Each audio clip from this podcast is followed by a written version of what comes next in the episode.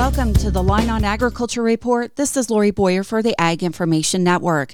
National Cattlemen's Beef Association Vice President of Government Affairs Ethan Lane says that they are responding to the most recent version of the Waters of the U.S. rule that attempts to define what a federal water is that the Biden administration would have control over they still created a rule that leaves way too much uncertainty for our producers about what would be considered a water of the U.S. and, and what wouldn't, and where that federal control would extend in particular, building in a scenario where, as they put it, they would take them on a case by case basis. Well, that's certainly not something that our producers are going to be able to, to depend on as we worry about the EPA and, and the Army Corps of Engineers spending far too much authority in private property as far as what they can put restrictions on. This new rule has been released even though there is a pending Supreme Court case that is reviewing the previous WOTUS rule. This is known as the Sackett case. A decision will come out in a few months, and Lane says that could have an effect on this new Biden administration WOTUS rule if the court comes in, as we think they might, and has issues with how EPA is extending their authority here,